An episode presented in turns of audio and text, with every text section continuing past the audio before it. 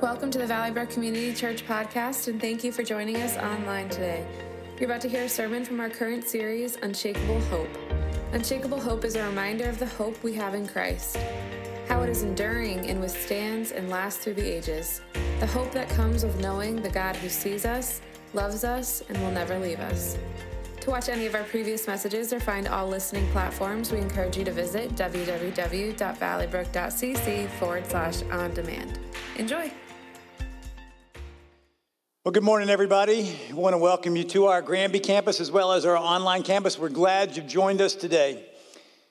I want to start with a story I read about a man named Doug Coe. Doug had a ministry in the Washington, Washington D.C. area, and he ministered to people both uh, in politics and in government. And Doug was an interesting follower of Jesus who had a unique way of doing things. Let me share with you how he taught one man how to pray. Doug became acquainted with Bob. Bob was an insurance salesman who had completely who was completely unconnected with government circles and he became a Christian. And so Doug began to meet with him to help him learn about his new faith. So one day Bob came in to see Doug and he was all excited about a statement he had read in the Bible where Jesus says, "Ask whatever you will in my name and you will receive it." Is that really true? Bob exclaimed. Doug said, Yes, it is true. Now, listen, it's not a blank check. You have to take it in the context of the teaching of Scripture. But yes, it really is true. Jesus really does answer prayer. Great, Bob said, that I'm going to start praying for something. I think I'll pray for Africa.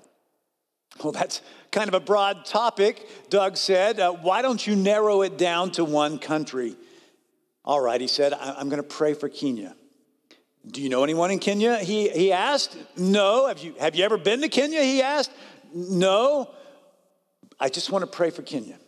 So, Doug made an unusual arrangement with Bob. He said, Listen, I'm going to challenge you to pray every day for six months for the country of Kenya. And if you would do that and nothing extraordinary happens, then I'm going to pay you $500. But if something remarkable happens, Bob, then you're going to pay me $500.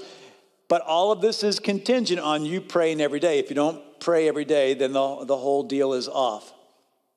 Well, Bob is excited about this, and so uh, he decided that he would begin to pray, and he took the challenge, and he started praying every day. And for a while, nothing happened. But then one night, he was invited to a dinner in Washington, and as the people at the table began to explain what they did for a living, one woman said that she helped run an orphanage in Kenya, and it was the largest of its kind.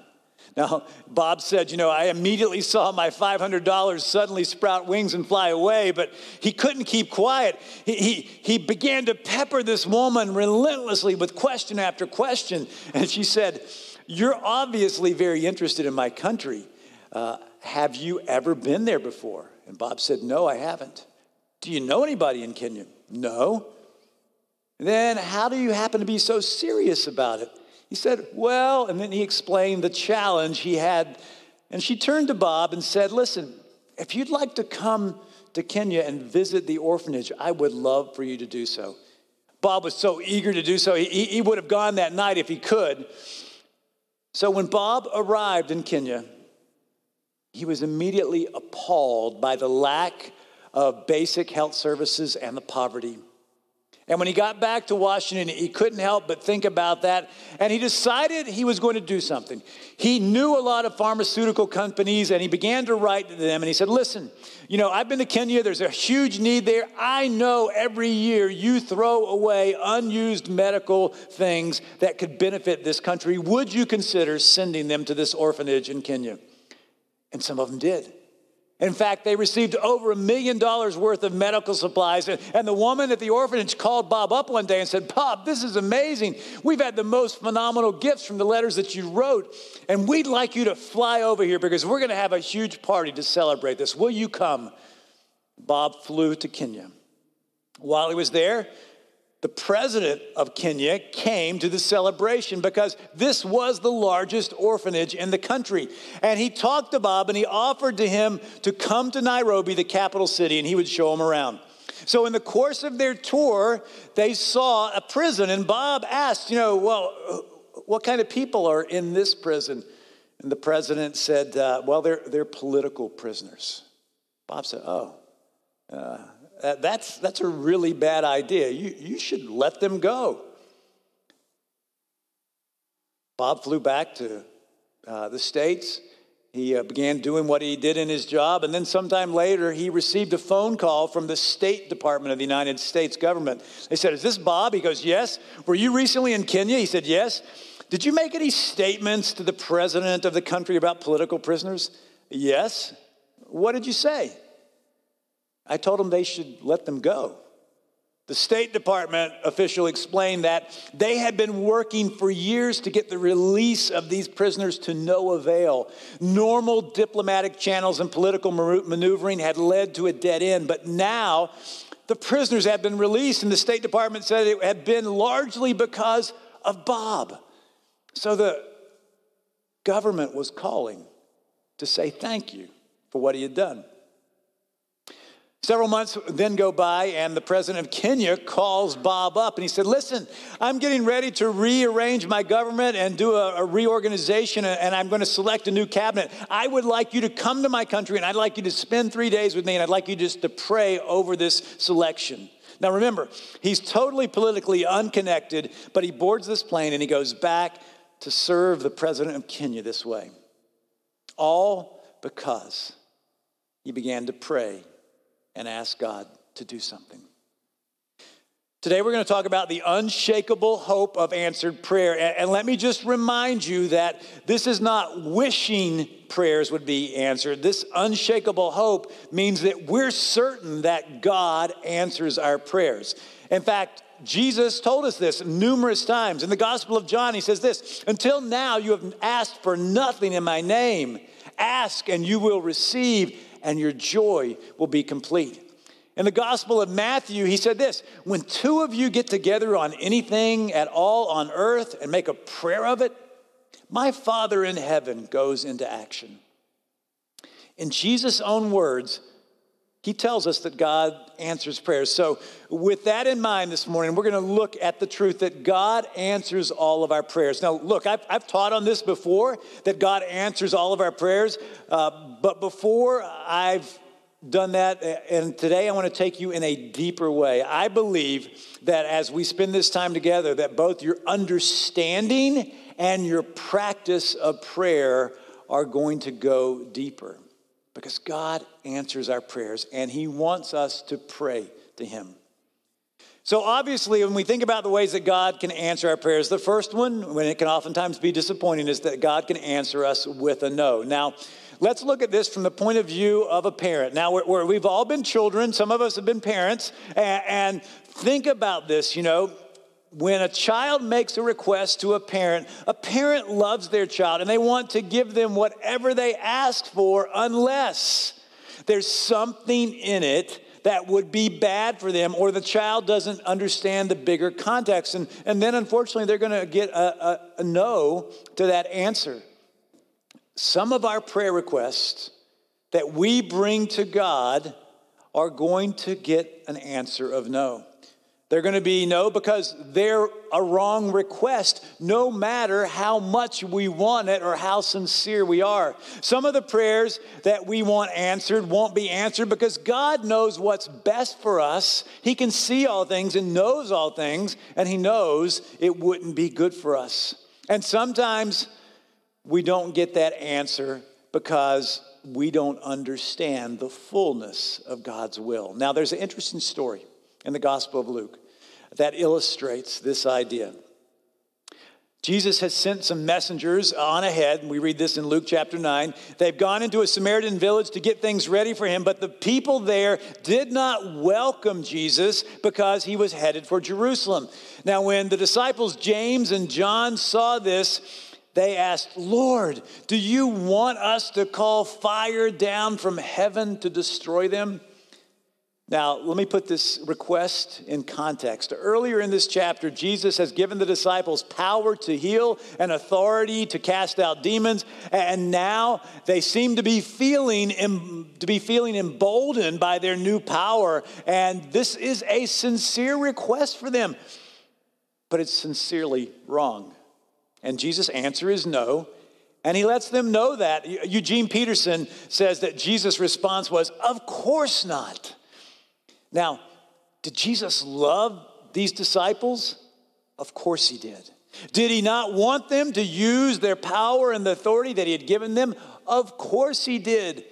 But their request, as I said, was sincerely wrong. And so when God's answer is no, we have to trust that God knows best. Now, some of you might be thinking, well, I'm with you that God could say no to some things, uh, but how could it be best that somebody suffer or even die? All, uh, all I prayed for was that uh, that person would get well. So, how can it be so bad to ask that? You know, you probably have asked a prayer like this, or maybe you know somebody who's, who's prayed a prayer for someone to get well and they didn't get well. And, and it's hard for us to wrap our minds around it. But at the end of the day, we have to trust that God is good and that God knows more than we know and that God can be trusted. We have to re- remember that our time on earth is a short time compared to eternity. Our time on earth is only preparation for eternity. So while we think earth is our home, it's not. Heaven is our home. Pastor James White shares a simple truth that he says helps us trust God when the answer is no to our prayers. He reminds us that nothing happens to you as a Christian that does not first pass through the hands of a God who wildly is in love with you. He's wildly in love with you. So, yes, sometimes God answers our prayers with a no. Sometimes, though, God answers our prayers not with a no, but with a slow. In other words, slow down. So, for instance, the timing's not right. It's like God, God is saying, Be patient and trust me.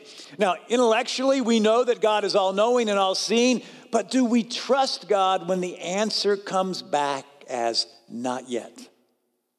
Could it be rather that God is saying to us, hold on, slow down. I'm working on this with you. I think about that in my own life. Back in the 1990s, I sensed that God was calling Cynthia and me to start a new church to reach people for Christ. We started praying about this calling, and then I went to the leaders who were in authority over me and I shared with them my sense of calling. And their response was, Not now. It was wait until we seek the counsel of others. And so, you know what? I could have been very discouraged by the response, but instead I, I took this as God saying, slow down and learn everything you can about what it takes to plant a church. So I started reading books. I started looking for seminars to attend, and to my amazement, I discovered that the local seminary actually offered a class on church planting. So I, I immediately enrolled for it and I took it.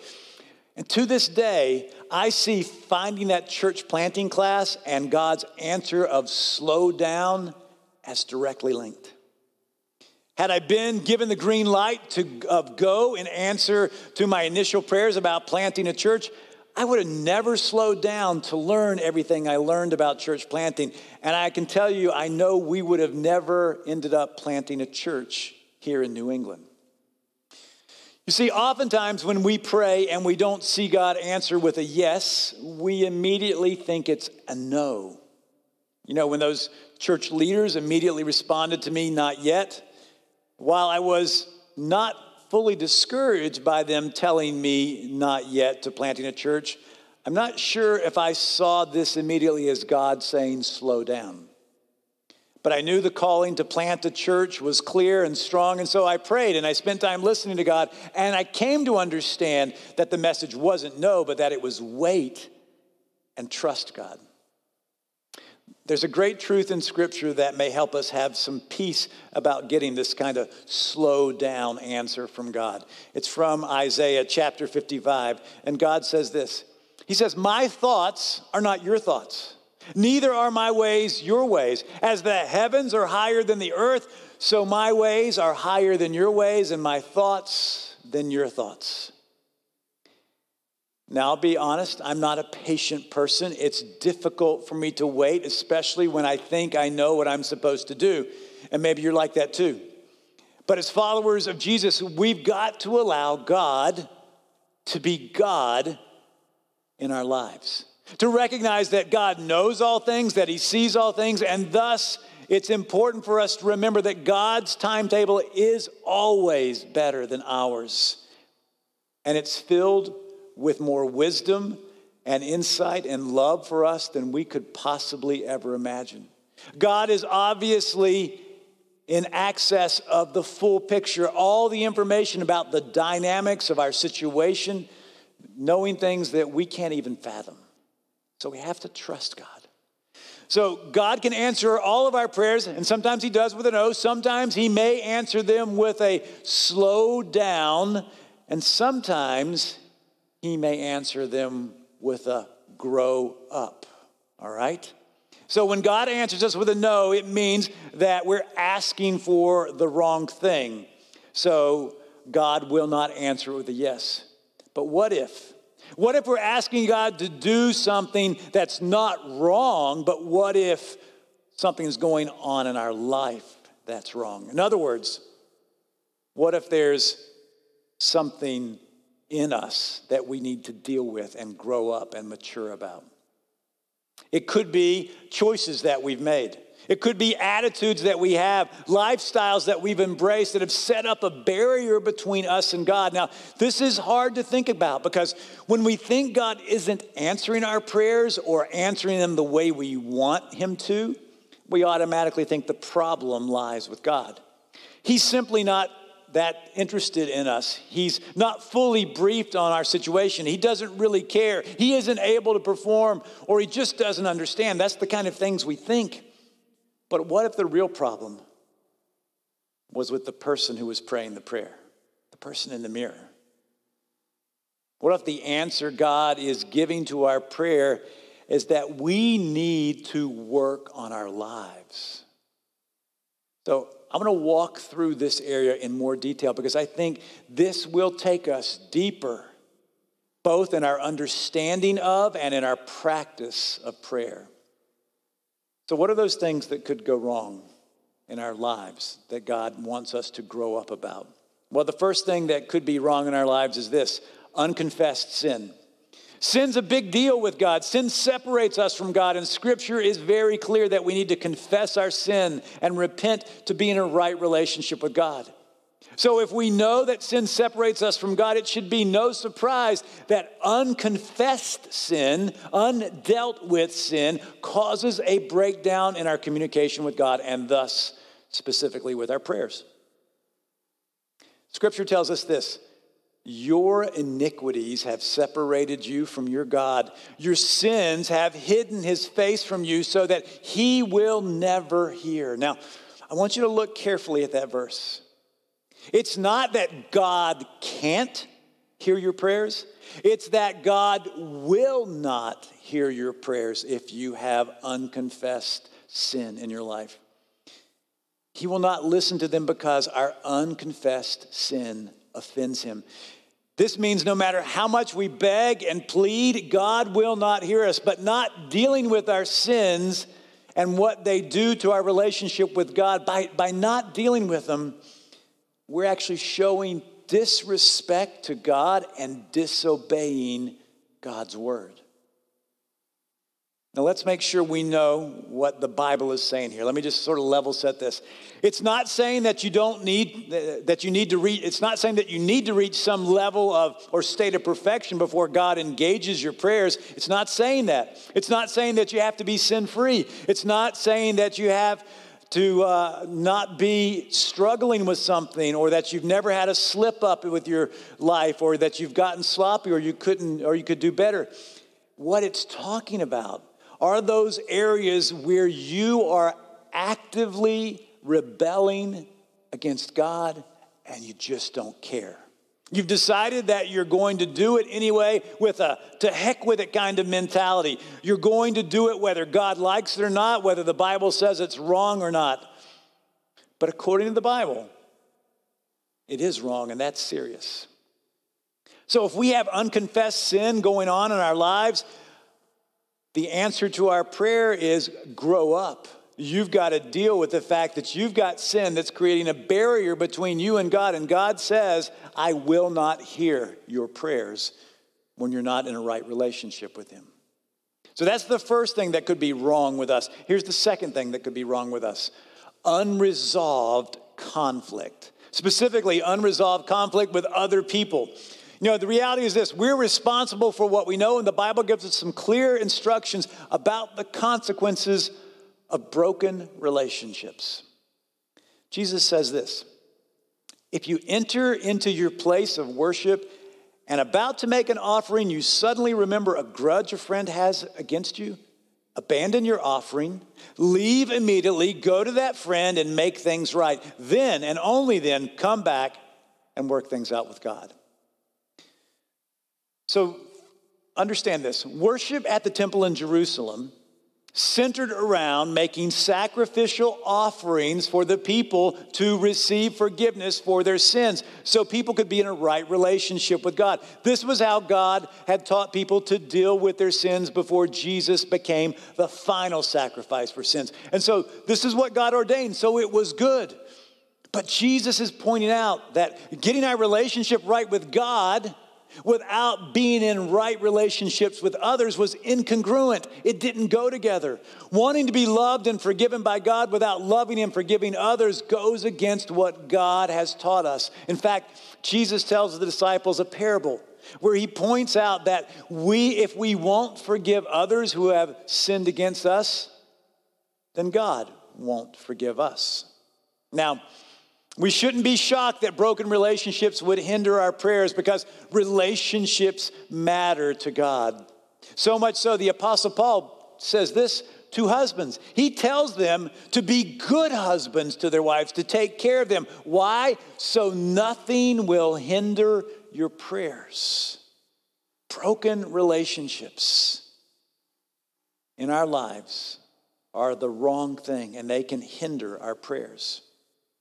The final reason God may tell us that we need to grow up and deal with our lives is one that may catch you off guard it's selfishness.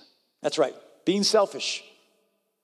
The Apostle James wrote, and he said that God doesn't answer our prayers because he says, when you ask, you do not receive because you ask with wrong motives, that you may spend what you get on your pleasures.